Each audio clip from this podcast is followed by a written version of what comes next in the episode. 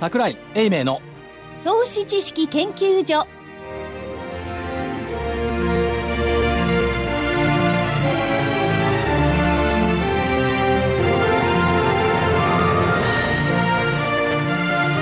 皆さんこんにちは。こんにちは。桜井英明の投資知識研究所のお時間でございます。本日スタジオに桜井所長。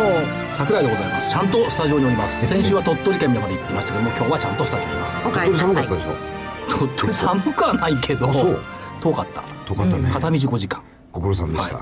そして正木隊長。まさきです。こんにちは。よろしくお願いします。福井主任研究員。福井です。そして金内彩子でお送りいたします。よろしくお願いいたします。よろしくお願いします。さて随分と雰囲気が変わってきたね というのが木曜日によく言われておりました。3日続進3日続進木曜日で。大幅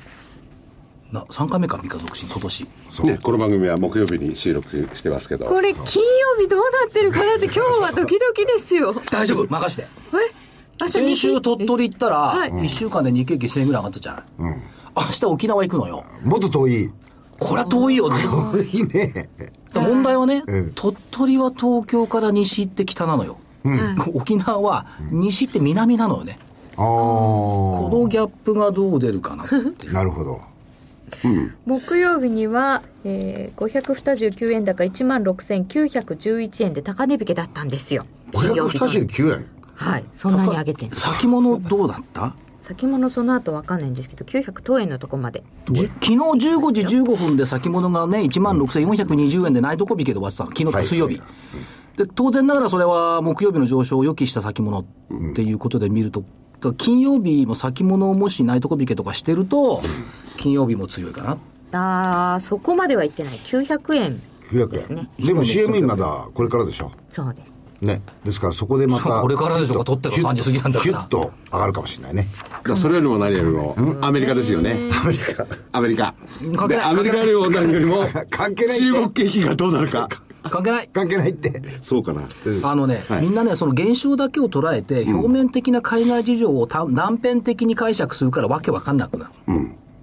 ね、その日その日の経済指標ばっかりに目を取られて、もう忘れてんじゃん、雇用統計なんて。忘れてますよ。たった1週間前よ。忘れてます。で、何が中国？うん、中国。輸出伸びたら良くなったってね。そもそも中国の経済統計信用して相場できる？でしょ？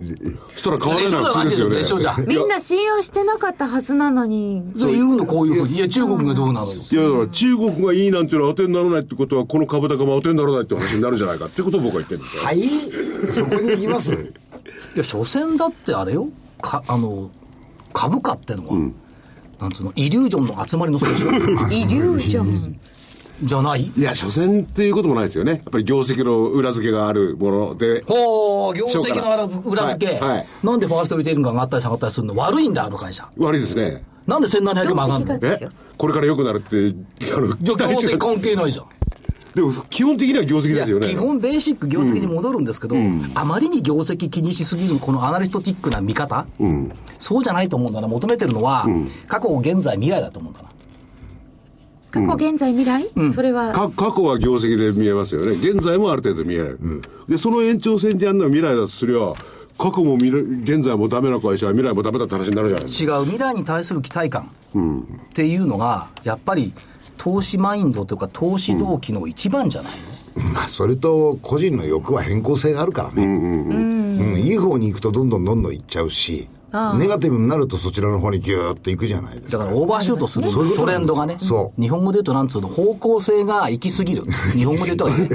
何がトレンドがオーバーシュートだよ。だってそれは所長自分で言っといて。日本の番組なんだからさ、僕日方向性は行き過ぎる。そう。まあ、必ず行き過ぎますとは言われますが。ただまあ今の状況で見ると、あのーマイナスの方に行き過ぎてたのかなっていうものを揺り戻しだとすればもうちょっと期待できるのかもしれないねでもあれですよ。マイナスの方に本当に行き過ぎてたのか分かんないじゃないですか。わかんないよそりゃねあそこまで為替が円高になっちゃってね。まあでもスピードは速すぎましたよね、うん、スピードが速かったのが。5円とか落ちたんですよそれは行き過ぎでしょ、確かに。うんあとは、あれですよ、所詮マーケットってずるいんだ。全部出尽くし出尽くしで片付けてるから。出尽くしてないのに出尽くし感いや、それを言ってるのは、あの、評論家とかそういう人そう我々市場関ね。係者がね、投資家はそうは捉えてないと思う。違う違う違う、ないね解釈できない時に出尽くしって言葉使うの。業績悪いのに上がった時は、出尽くし感としか言いようがないえそうなんですか？えそうでしょ？悪材料がっていう意味だよ。あそうか。じゃあ今度こう、あれいや、だな。好材料もそうだよ。好材料で下がった時は出尽くし感で片付けちゃうの。だから出尽くし感に騙されちゃいけない。出尽くしてないんだから。え、出尽くしは出尽くしじゃないんですか？違う？本当に出尽くしてると思う？ああ、そうか。え、でも思ってたぐらいのことは出たなと。今度、うちのやつと喧嘩した時に、出尽くし感がある。それで片付けようかな。いや、だから、それにそれは無理いやそれに対抗対抗するには残尿感しかない。汚ねえこと言うんで。それもちょっと違う。浄化なんて言いません？いやいや普通汚い言葉ですけれども、残尿感って何を表してるんですか？なんか全部こう、満足しない、すっきりしないなっていう、この意で、味。ぐじゅぐじゅ下げてる時とかですか？そうはまあ、表現は悪いですよ、表現は。表現非常に悪いですよね。非常に悪い。気持ちは申し訳ありませんけども。でもなんか、あの、所長は妙にウキウキしてますね。単純ですね。なんで？当たり前じゃん。人間、人間株価バロメーター。もともと単純なんだから。だとすれば、バロメーターだとすれば、じゃあ、未来のバロメーターなんですか？現在なんですか？いや未来僕はどう考えても現在を喜んでるだけしか思えない。あのね、でもね、言わせていただければ、はい。あの、バロメーターなんですけど、昨日別の局でね、ええ。あの、実況やってたんですよ。はい。で、悟ったことがあるええ。と言って、あんまりはしゃいじゃいけない。誰に言ったんですか？誰に？と、自分に？自分に 言い、言い長、聞かせたんだすぐ悟るんですよ。ね、言い聞かせてみた？あ見たそしたら横にいる女子アナさんが、涙流して笑うわけ、実況生放送中に。それって失礼じゃない？そんなことない。ここでも笑いこけそうだもん。そう。うん、今いや今一生懸命いや、僕はもう分かってますからね。あそうその、心のありようが。単純な人間だなと腹の中では思ってるんですけどね。あのね、単純な人間だからこの単純な株式市場についていけるのよ。そうそう、桜井所長、マーケットも単純だって言ってマーケットを複雑にするのは市場関係者なの。それは言えると思う。ね。ああ、でもない、こうだ。でも福井さんなんかそうだよね。複雑にししたがるもん。従う。頭良すぎんですよ。そう。で枝葉を買っていくとね、いい。だから企業訪問しててもね、わかんない会社ってあるのよ。ありますよいね。くら見てもいくら読んでも。で、しょうがないからそういう時は、会社説明書あるじゃない、50万円ぐらいあるの大体ね、でこれいらないもの取ってってで3つぐらいに分けて枝切っちゃう、でポイントだけ聞くとああなんだこういう会社なんだってのが分かるアナリスト頭いいからあ1番目から全部見るじゃん、でずーっと話聞いて多分理解しないんですよ だから抽象化して、ちあの幹だけにするとよくわかる。だから、インタビューの時ってこれコツなんじゃないのかな？え、でもどこが枝葉なのか、どこが幹なのか。それは長年の鍛錬でしょう自分で考でもあの最近のね IT 企業とかそういうの見てますと何やってるのか分かんないのが多いですよね。枝葉ばっかりでね幻惑する。でこっちちょうどいや俺何あええファイナンシャルなんとかだとかこっちとなんとかなんとか分かんないんだよ。じゃあ何なんだお前らは？枝を切っていく、と突然あと分かんないのあれよ、はい。あのフィンテック。そうそう。みんなフィンテックみんなこう枝葉のこっち側で言ってるんですよね。だからいやうちフィンテック関連と言われてるんですよって言われてね、何やってんのかと思ったらフィンテック研究部を作った。ってああ、最いや近多いですちょっと。待ってフィンテックに出資するぐらいならまだいいけど研究室作ったのでフィンテック関連なんのかなっていやだからその時にもねその IT 企業なりなんなりがどこを向いてるかなんですよね、要するにフィンテックはどっち向いてるかっていうと一般のユーザーのことはあんまりどうなのかなって感じはしちゃうんですよね。もともと IT 企業ってどこかって言ったら我々の生活を便利にすることでしょ、いやわかんないのがあんだよな。全ての企業は我々の生活を便利にしてくれるために存在してる、まあそう言ってますけどね。それがなかったらいい。社会的意義がないじゃない、でその会社がなくたって困らないってことはその会社いらんちゅうことよ。でしょ、だからみんな困らない企業が長年こう戦後残ってきたんだもん。ほらあるでしょそういうのも結構。いらない会社は退場していったじゃん、ね。だからそれも枝葉の部分は枝葉はさよなら切っていくんですよね。で、はい。今日はミキミキの会社にはい。来ていただきました。ないと困る。今回。右右って今言いましたね。言いましたよ。右じゃなかったら僕怒りますよ。勝手に怒ればいいじゃないですか右の次は式だなんて言ったら。ああそうね。気にしないでくださいその次は出なかった。ミキ。はい。はい、えー本日は株式会社ワイヤレスゲート代表取締役 CEO の池田武弘さんそして取締役 CAO の原田実さんにお越しいただきました。こんにちは。よろしくお願いいたします。よろしくお願いしよろしくお願いしまます。よろしくお願いします。ワイヤレスゲートさん投資家さんにはおなじみの深い会社さんだと思います、はい。えー、株主さん多いですもんね。す。そうですね、もう今1万人ぐらい、あの、いらっしゃいます。ええ。ありがたいことに。ということで、まあ、事業の中核っていうのは、まあ、名前の通りで、Wi-Fi 環境の整備って考えていいですね。はいあのまあ、無線通信って本当にあのいろいろあるんですけども、はい、あのその目に見えない無線通信というものをお客様目線に立って、まあ、便利にしてご提供していきたいという会社で、まあ、その一つの、あの、取り組みとして、まあ、今、桜井さんにおっしゃっていただいた、まあ、Wi-Fi という技術を使って、まあ、これは日本人だけに限らず、訪日外国人の方を含めたいろんな方に、あの、便利で使いやすい通信環境を構築していくという事業も、あの、やっております。で今のミキって言った意味の裏側にあるのは、うん、社長通信業界って永続的に継続することが大前提。はい。ですよね。ある日突然通信環境なくなっちゃったら困りますもんね。はい。怒るね。怒るでしょ、うだから永続的に継続することが前提ということは社会的必要性めちゃくちゃ高いってことです。うん。それはもうインフラの今や最たるものですよね。だから、海外からあの旅行者インバウンドで来て、はい、怒るじゃない？Wi-Fi が繋がらない。怒るでしょうね。いや、怒りますよね、社長ね。怒ります。怒るっていうか。日本に来ていらっしゃる外国人の方が、日本に対して一番不満に思ってらっしゃることが、あの、フリー Wi-Fi 環境がないことと。これあの、日本に住んでるとなかなか気づかないことなんですけども、本当に外国人の方は切実に困ってらっしゃって、はい。うん。で逆に僕らがあの日本から外国に行った時にあの通信環境が充実してるとあのその国いいなっていう印象、やっぱ持つと思うんですけどもそれが残念ながら今日本は持っていただいてないので、まあ、そこの部分であのしっかりとお手伝いはしていきたいなというふうには思ってますね。そして、えー、当初昔ちょっと前に取材をした頃はですね最初に取材した時は社員さんがね、8人だったんだ。だったね。それがね、今ね、すごい急拡大しちゃって。え何になったんですか ?18 人ぐらい。18名になっ てしまいました。そんなにって18人ですよ。倍すごいよね。あの時びっくりしましたね、所長とお邪魔した時ね。8人って聞いた時に。はい。え？だから一人当たり売上ってやっぱ大きい。ですよね。あのベスト10ぐらいには入ってそうですね。一人当たり営業利益は1年前かな、ね、はい9位に、はい、はい、ランクされてました、ね、まあ、石油会社とかね高いところあるんですけども、はい、遜色ないところに入ってきてるということと、その理由はやっぱりその w i f i 環境等々、まあ、あの無線環境を設備してくれるのがキャリアさんがやってくれているっていう部分があるんですよね。そうですね。あの、まあ、個人のお客様に提供するサービスもあのメインでやってるんですけどもそちらに関しては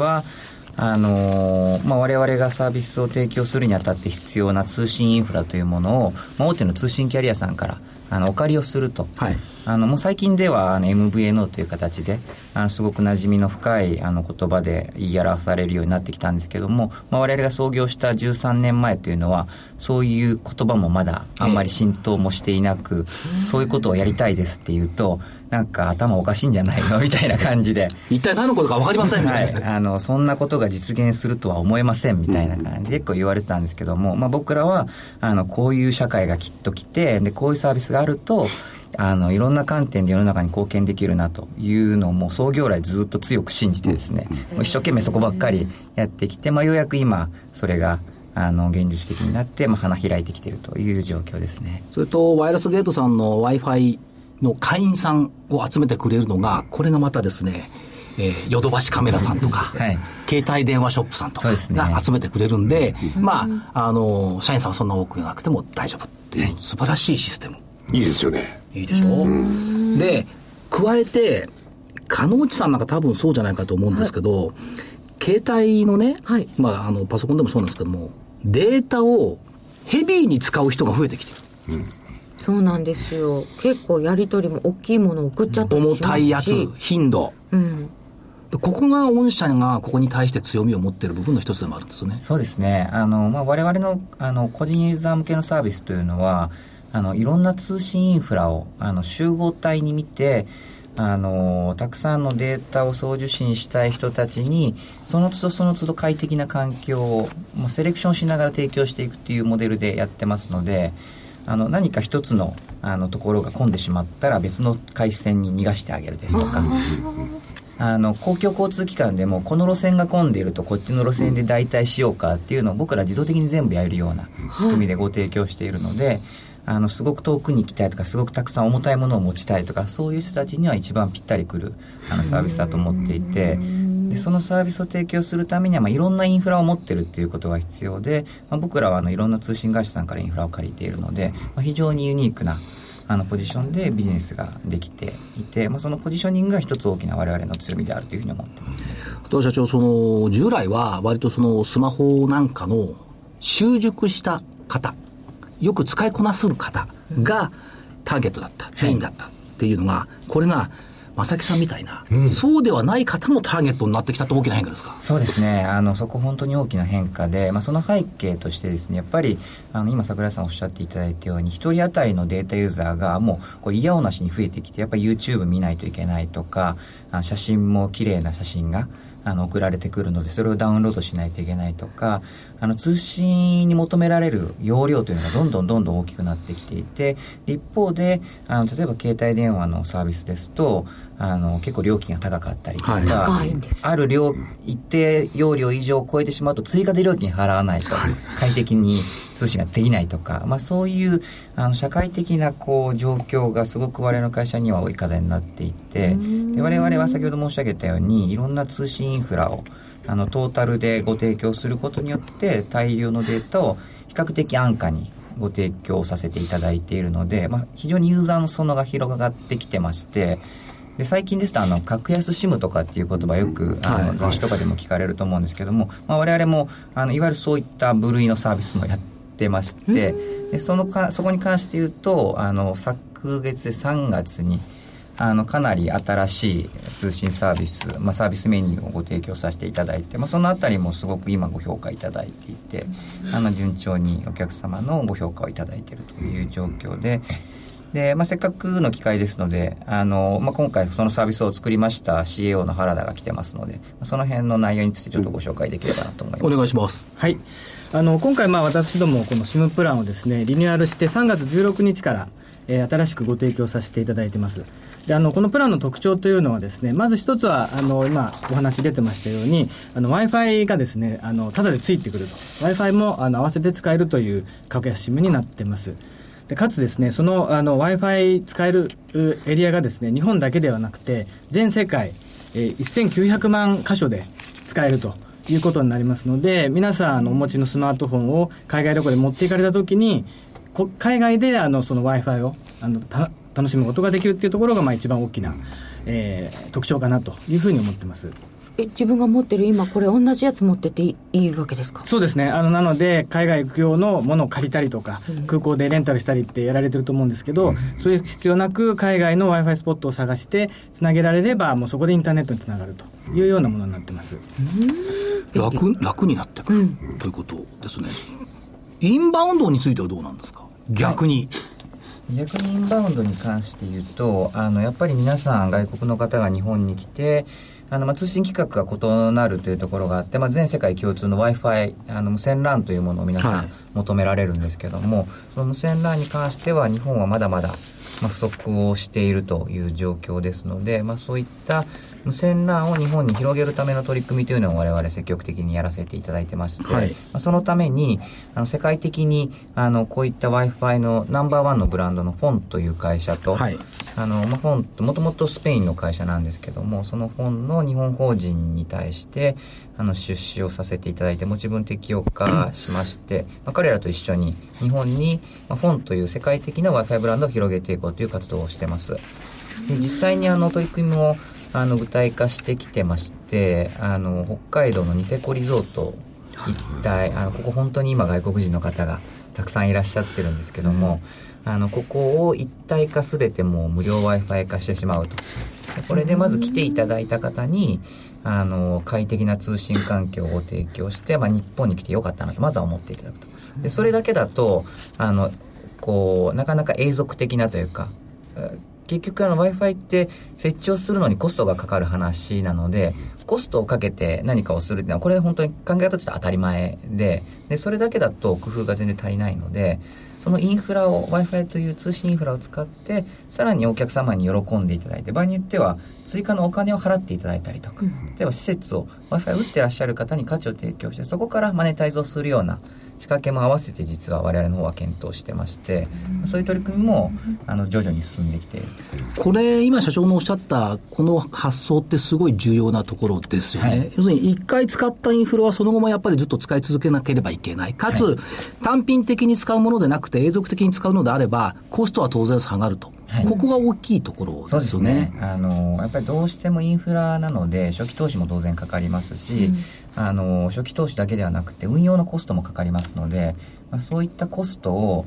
誰がどう負担するんですかと。で、今はあの、日本国に Wi-Fi 環境が足りないので、例えば日本国の助成金を使ってあのまずは設置してくださいねっていうお金が結構動いてはいるんですけども、それって一時的なお金の話で、打ってしまって終わりではなくて通信インフラっていうのは打ってしまって終わりではなくてあのきちんと運用する必要がありますのでそこには当然運用のコストというのがかかってその運用のコストを誰が払うんですかっていうのが実は今すごくこうミッシングポイントになっているというか誰も検討してない部分で。僕らはそこまで含めて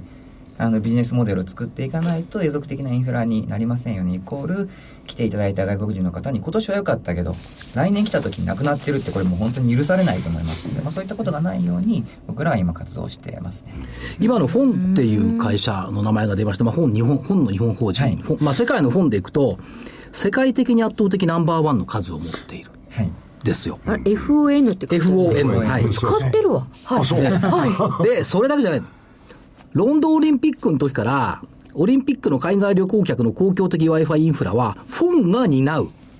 できた。で、これもデファクトスタンダードになってきている。で、ロンドンの時はフォンとブリティッシュテレコム。はい、で、リオの時はフォンとブラジルのオイ。というのがインフラを作ってきた。で、日本のオペレーターはね、東京五輪で誰も手を挙げなかったらしいんですけど、これ本当なんですか？っていうふうに僕は。というふうに、ほら。はい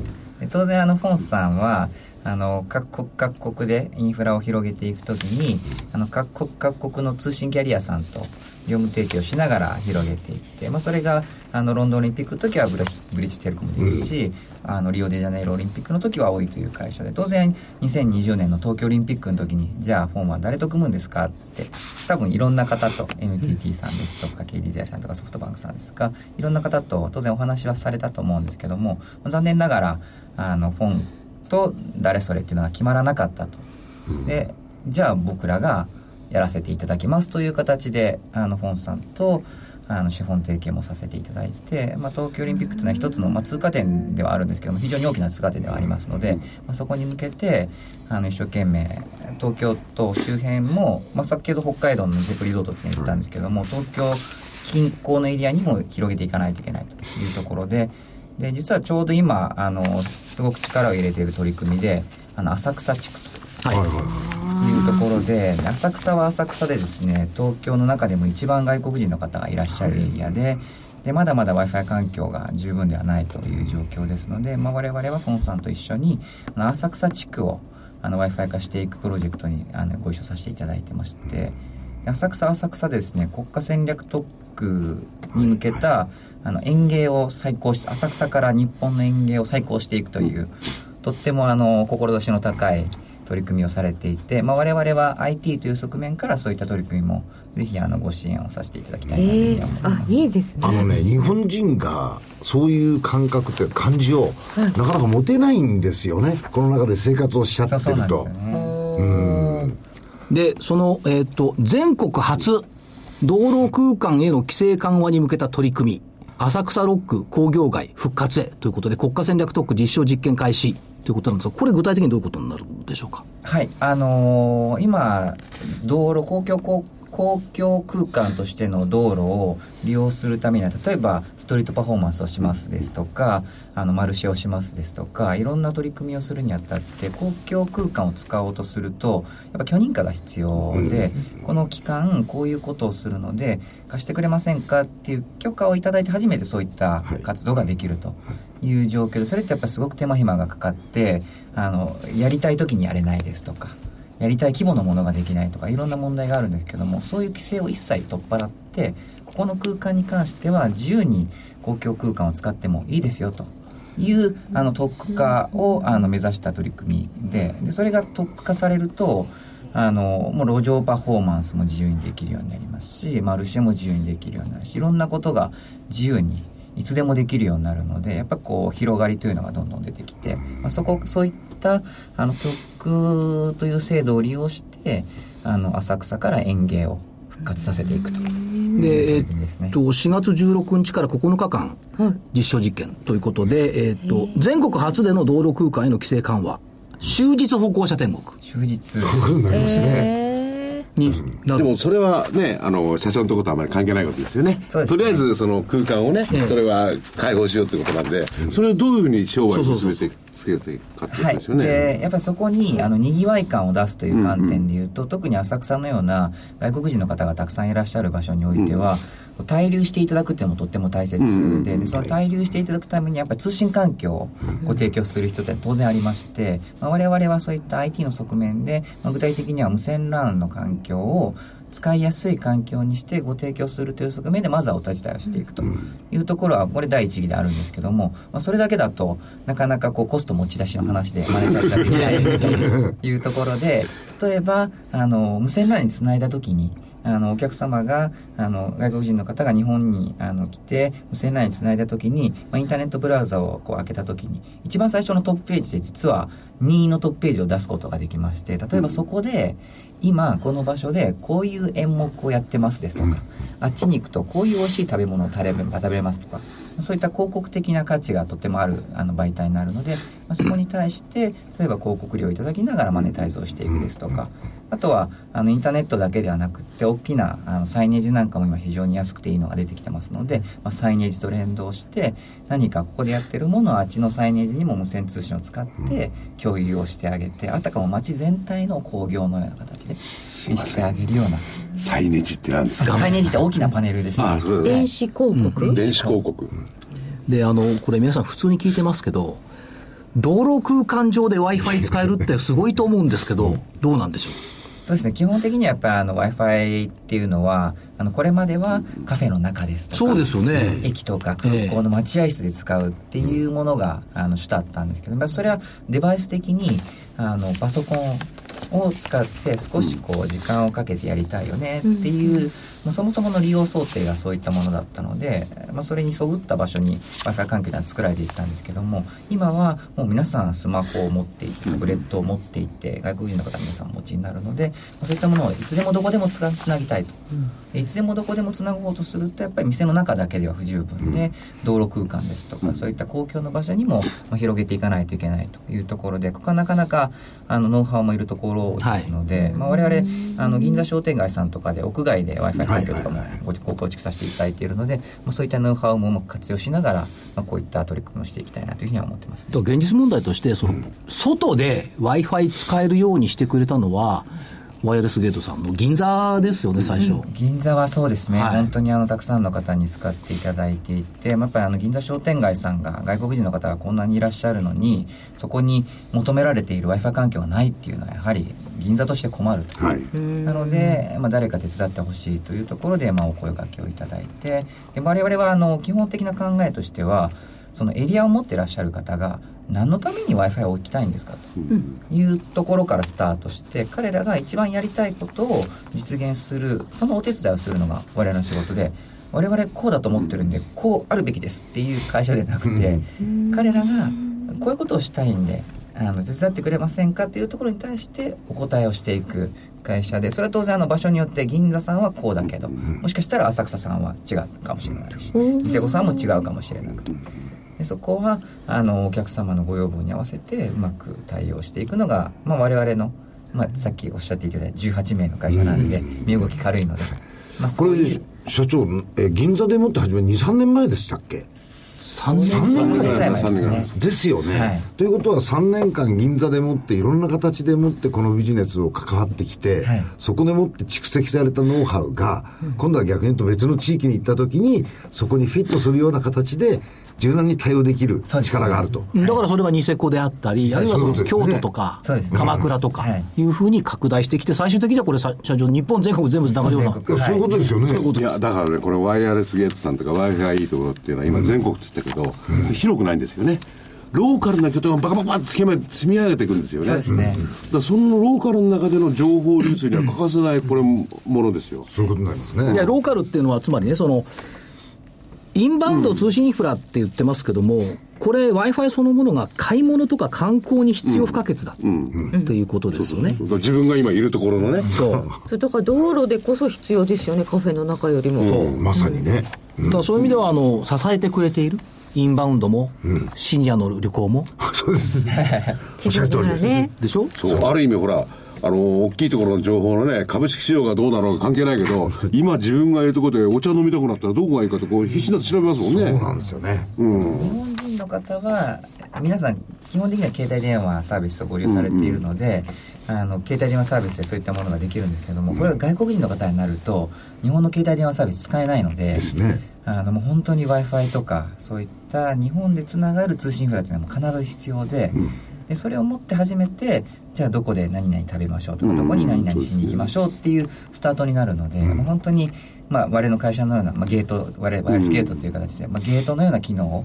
ご提供できているかなというふうには思ってますね。あの、お原田さん、その、シムをやられたってね、それは外国人の方がどこでパッと買ってパッと入れればすぐに OK なものですか、あの外国人向けの,、あの SIM もあのプリペイド型で、はいあの用意してますので、滞在期間の間だけ、え1週間とか、まあちなみにいくらぐらいなんですか、それ？えーっとですね、細かい。3000円ぐらいですかね。3000円ぐらい？3000円払っていろんな情報を手に入れる。それも全部、あれでしょ？あの、その得意な、っていうか、母国語で出してくれたりなんかするわけでしょ？そうですね、あの、各国語で案内も入ってますし、で、まあ、あの、SIM カードですので、まあ、Wi-Fi がないところでも、ええこう移動しながらとかでも、まあ、安心して使えますので、まあ、Wi-Fi とその SIM と合わせてご利用いただけると非常にありがたいなと思います。はい。便利だな、それ。うんでもう一つはね、その Wi-Fi インフラってあるじゃないですか。そうするとみんな、まあスマホ持ってるわけですよ。で、そこに情報提供すること、あるいは情報を受けることによって、これビッグデータになってくる。ですね。ということですよね。で、ビッグデータ解析するっていうことも今後出てくる付加価値の一つでしょうし。そうですね。で、ビッグデータ解析した上で、こう発信することは、今人気のね、O2O、オンラインとオフラインのつなげるっていう、これもやっぱり一億になってると考えてよろしいんですか？そうですね。あのそういったものにはあの貢献していきたいなと思ってまして。でなかなかあのビッグデータってあの一口に言っても個人情報どうなんですか？とか、はいあの本当にそんな正しいデータが取れるんですか？結構あのいろいろとあの言われることもあるんですけれども我々の考え方ってとってもシンプルであのお客様がどこにどのお客様がどこにいらっしゃるか全然気にしま全然欲しくないですと、でこの場所にどのぐらいの人が数がどのぐらいいるんですかっていうのに僕らは実は興味があります、でそれが塊としてどのように動くのか統計的にどう動いているかっていうのに実は興味があります。で我々は w i f i というインフラを使ってそういうデータを取得する技術を持ってましてそれができるようになると例えばあの広告と連動して考えた場合でも、人が全くいないところに広告を出してもこれ全く意味がない話で例えばここがにぎわってるんだったらそこに広告を出しましょうねとか、でこういう流れがもともとあるんだったらそれを使って何かしましょうねっていう考え方もありますし逆に流れがないんであれば流れを引き込むような施策を打ってみましょうねということであのどこにどのぐらいの人がいらっしゃってでそれがどういうふうに流れてるのかっていうのは実はとってもマーケティング的には大事なデータでそれが誰である必要は全くないのでボリュームさえ分かればかなり実は面白いことができるので、まあ、そういうビッグデータのお手伝いというのも我々やらせてそのデータっていうのはですね、例えば、八百屋のおやつさんとか、はい。魚屋のおやつさん、社長って言うんですか、最近は。はい。そういう人が、俺買いたいよって言ったら、うこう、手に入れられるもんなんですか？はい、我々はあのそういったもともとインフラを置いている価値っていうのは、うん。そういうデータを取得するのも合わせてだと思っているので、例えば我々のベースパックの中にはそういったデータの還元とかご提供も含めて、あのご提供させていただきますというようなはいプラン。でそれね、そういうね、まあ小さいって言っちゃ失礼だけど、こまめに集めるのはすげえ額ですよ、これ。そういうことですよね。で、もう一回元に戻しますと、フォンさんとの提携の意義の部分の一つで、コストが安いっていうのがあるじゃないですか。はいで、コストが安いっていうことは、同じ資金コストでも、たくさん多くのアクセスポイントができるっていうことにつながりますよね。そうですね、だからデータの収集も多くなってくる。で、これ指数関数的に飛躍的に大きくなるっていう ふうに社長前おっしゃってましたけど、それでいいんですかね。はいあのー通信インフラってあの点でしかないとするとそこだけしか使えないよね、でそれがこう広がっていくとあっちでもこっちでも使えて便利だよね。ってなるとこう利用価値というのはこう便利さっていうのはどんどん増えていってでなおかつそこにビッグデータっていう付加価値がさらについているとするとこっちでもあっちでもこっちでもデータが集められて、まあ、そのデータに価値がまた出てきますので、まあ本当に価値ってあのおっしゃっていただいたように指数関数的に線形にアクセスポイントの数が増えていくと価値があの比例して増えていくのではなくて、もうあ常数的に指数が常数的に増えていくそういうことですね。で、もともと御社のテーマっていうのは、まあ、通信が安くて早くてどこでも使える。はいっていうこのテーマをずっと追いかけてこられてるじゃないですか。その意味では、その、まあ今はこうスマホとかこうなってますけども、通信の世界っていうのが、やっぱり顧客の使い勝手のいい風にどんどんどんどん変わっていくと読まれてますか？どうですか、その辺は？はい、もう通信って本当に道具だと、まあ、通信に限らず技術は僕もともと技術者なんですけども、はい。技術ってやっぱり道具ででその道具を使っていかに使っている人が便利で快適でしかも安心に、まあ、いろんなことができるようになるか、まあ、それをお手伝いするのが、まあ、技術の会社の役目だと思ってまして。でそういう意味で通信ももう本当に道具というところで、まあ、これまで通信は線が必要だったところが無線になってとっても便利になったんですけども、まあ、その延長線上であのもっともっと線がなくてもつながる場所っていうのも増えていくはずですし例えばデバイス一つ取ってみても今はスマホって見る画面も音を聞くスピーカーもあの入力をする部分も実は全部一つになっていて便利なようで実はすごく不便だったりするんですけどもそれってやっぱりあの通信がまだまだ成熟してないからだと思っていてあの見るもの入れるもの聞くものって各機能ごとにこう最適化したデバイスっていうのは当然これから出てくると思っていてでそれが小さいデバイス同士がうまく通信で連携してあげればあたかも一つのもののようにあの振る舞うことができるようになってで通信ってきっとすごく短距離な通信っていうのもこれからどんどん成熟をしてきてそういったものが出てくるとよりお客様に優しい使う方にとって優しいデバイスっていうものも出てくるんじゃないかな。というふうには思っていて、まあ、それとその時にまあ僕らがどういうビジネスの関わり合いをしてくるかっていうのはこれからあのまた考えていく、まあ、チャレンジングなところだと思うんですけども方向性としてはそういった方向性に、まあ、どんどんデバイスも進化していきますしそれに合わせて無線の技術もどんどん進化していくとは思います、つまりそのまあデバイス、まあ、ハードの部分ですよね、と、キャリアさんとユーザーをつなぐ潤滑みたいな感じ。そうですね、まあ、本当に僕らはゲートの会社なのであのお客様と通信とかコンテンツとお客様とかああいったものをあのつなぐゲートの役割をいつもしていきたいとで逆にそこのゲートっていうのはなくてはならないものなのであの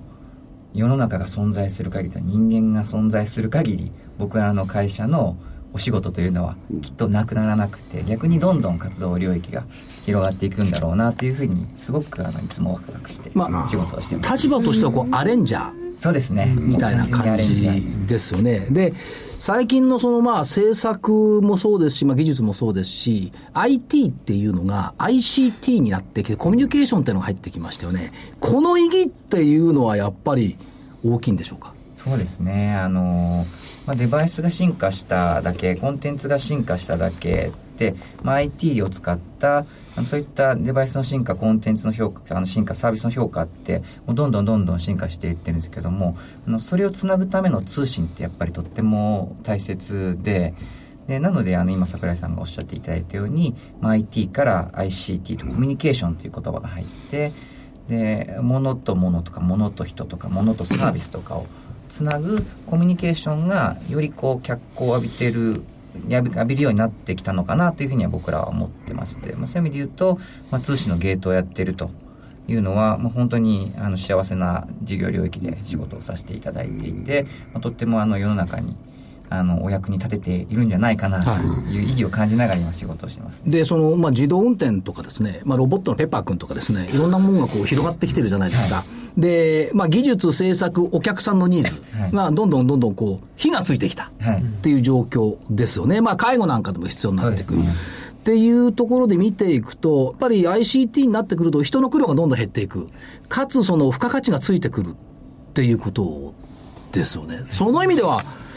技術は社長がおっしゃったの技術はツールだっておっしゃってますし、その、その先は社会が良くなるっておっしゃってます。けども、そういう流れにやっぱなっていくってことでしょうか。はい、あのーそうだと思います。どんどんあの使える道具が良くなってきていてでそういった道具を必要とされる方々がどんどん増えてきていらっしゃるので本当にあのなくてはならないものになってきたなというふうには思います、ね、あとあのテクノロジーは世の中の役に立つツールだとおっしゃっておられますけども、はい、これが大前提。はいもう大前提です。ですよね、はい、でかつ、えー、ワイヤレスゲートさんはプロダクトアウトじゃなくてマーケットインの会社だ、はい、っていうことをおっしゃってます。もうその通り認識してよろしいその通りで結局、まあ、先ほど申し上げたんですけどもあの技術ってあの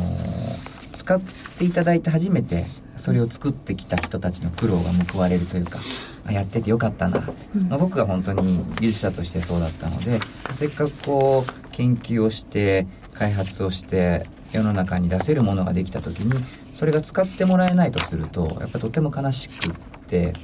それが使っていただいて使っていただいた方がああなんか便利になったなとか楽になったなとか苦労が減ったな幸せになったなって思っていただいて初めてその技術があの存在している価値があると、まあ、それを作ってきた人たちの努力が報われるというふうに思ってますので、まあ、そういう思考に立ってみるとやっぱマーケットインにならざるを得なくてお客様が今何を求めてらっしゃって何にお困りでそれを解決するためには何が必要なんだっていうのを常に考えていきたいなというふうには思ってます、ね、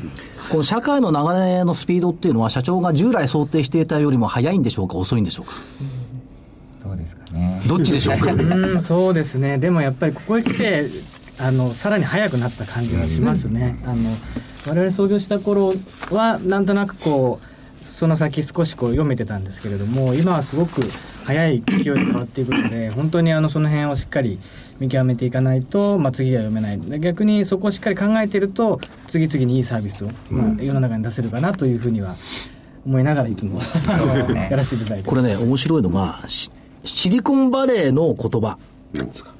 情報は通信帯域を欲しがる。うん。うん、うん、そうですよね。流れるところを欲しがるわけですよね。流通路っていうのは大事ですからね。ところが、ね、その先がある、うん、これ解釈すると情報があれば帯域当然必要ですよね、うん、でも帯域が広がれば今度はねコンテンツが立地化していく、うん、ああ情報の方が、うん、うん、というこのトレンド変わらないはい、逆にここも指数関数、どんどん流れが速くなっていくと思ってまして、やっぱりもうあのテレビの画像を一つ撮ってもそうだと思うんですけども、あのこれまでアナログテレビがあってでデジタルテレビが出てくるともうアナログには戻れません。あの画質には戻れません。でデジタルテレビもただのデジタルテレビではなくてハイビジョンが出てくるともうそれ一回見ちゃうともう戻れません。でそれが今 4K になり 8K になり 16K になりもうどんどん進んでいって逆にコンテンツを制作する側はその綺麗な画像で差別化をしていくので、あのもう戻れない。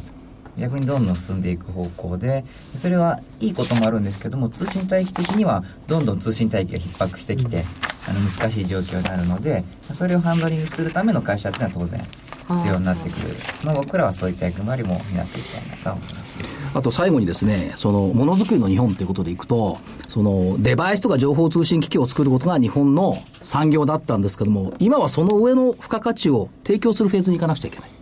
ということで、お考えでしょうか？はい。あのー、まあ、いいものを作るっていうのは、これまでの日本の一番強いところではあったと思うんですけども、それがどんどん、あの、他の国の人たちにもキャッチアップをされてきていて、で、まあ、スマホにしても中国発のものがたくさん今出てきたりとかした時に、じゃあ日本国としてどういう付加価値を持って国際協力な、国際競争力のある国になっていくかっていうと、やっぱり、あの、上物の、どんどんこう、新しい価値を作るところにシフトしたしていかざるを得ないのかなというふうに思ってますので、まあ、そういった意味でも、あの、まあ、それを実現するための通信インフラの整備というところはぜひ僕らもしっかりとやっていきたいなというふうに思いますね。これからも我々を楽にしていただける。ありがとうございました。ありがとうございました。本日は株式会社ワイヤレスワイヤレスゲート代表取締役 CEO 池田武弘さん。そして取締役 CAO 原田実さんにお越しいただきました。どうもありがとうございました。ありがとうございました。さてじゃあ生々しい来週のスケジュールからいきましょうか、はい、えっ、と金曜日これ放送の時も出てるのか、中国の1、3月 GDP がね、出てますね。それから鉱工業生産等々も出てきます。週末、カタールの OPEC と非加盟産油国の会合。大したもんないんだよな、あと。21日 ECB 理事会。ドラギ総裁会見。はい、あとは20日の水曜日にまた訪日外国人客数が発表になる予定です。今多いですね、はいまた。ね。これどうしようか、19日火曜日。はいが全国学力テストっていうのやってみる。誰が？いや、これ中学生か、これ。小学生かな？どっちなんでしょうかね。わかんない全中国製レベルやめようね。ね。うんですからはい、ね。22日金曜日第3次産業活動指数ということで、先週の日経期の見通し、下15243。あれ？あれ？うん？あれ？上16775ってこれ外れてんじゃん。外れましたね。上で外れたのは久しぶりだな。見たことないかも。うん？前にあった。ありましたか？え？一回だけだよ。で、結構ね、幅が先週は1000円以上で広かったんですよね。ですよね。ー、じゃあしょうが、まあ、じゃあ来来来来週、しょうがない。来週下16164。はい。4月の月足要線基準。上どうしよどうする？う。いや、最初想定したのは1月の S q 値17420っていうのを想定したんですけど、変えます？えー、変えなくていいんじゃないの？あ、じゃあ買えない。17420、で、17変えなくていい根拠は？根拠は別にこのくらいのところじゃないですか。いや、もうちょっとあっても、いや、あ、そう？曲のつ今、プッと目に目に入ったのがね、どうぞ。1月月足要線基準1万8450円とかね、ピュッと目に入ったんだけど、2300円も幅を持つ。うん、来週は21日木曜変化日で22日金曜満月なんだよね。あー、満月ですか。あだから18日の月曜日に火星の逆行開始があるから、これでいいや。これ、1742でゼロ。はい。来週の見通しは、16164から17420で、これもちょっと幅が開いてますよね。え、ボラ高いから。はい。お知らせいきます。そちらはないですか？ないですね。ないです。えー、桜井英明、大谷源太の勝つための投資銘柄指南。えー、5月号。4月でも連休明けでも一発大幅高が期待できる要注目銘柄。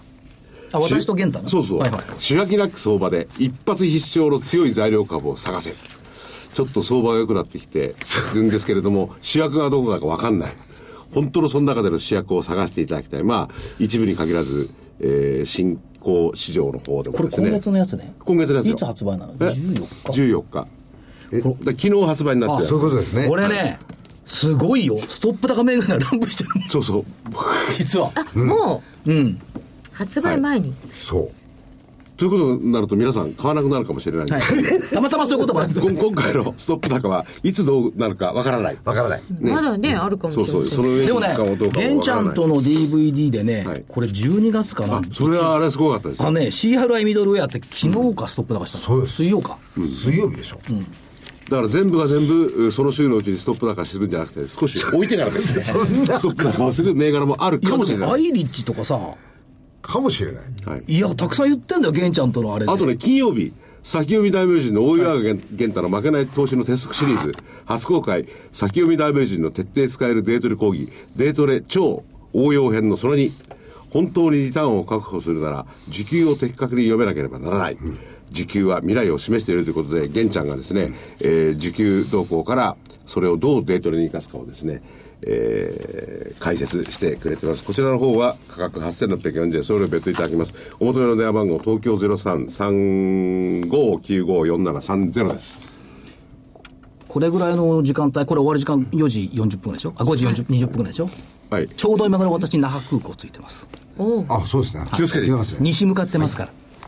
待したいと思います。とと四連投鳥取より向こうだからね。はい。えー皆様、それでは今日はこの辺で失礼いたします。ありがとうございました失礼します失礼します。失礼します。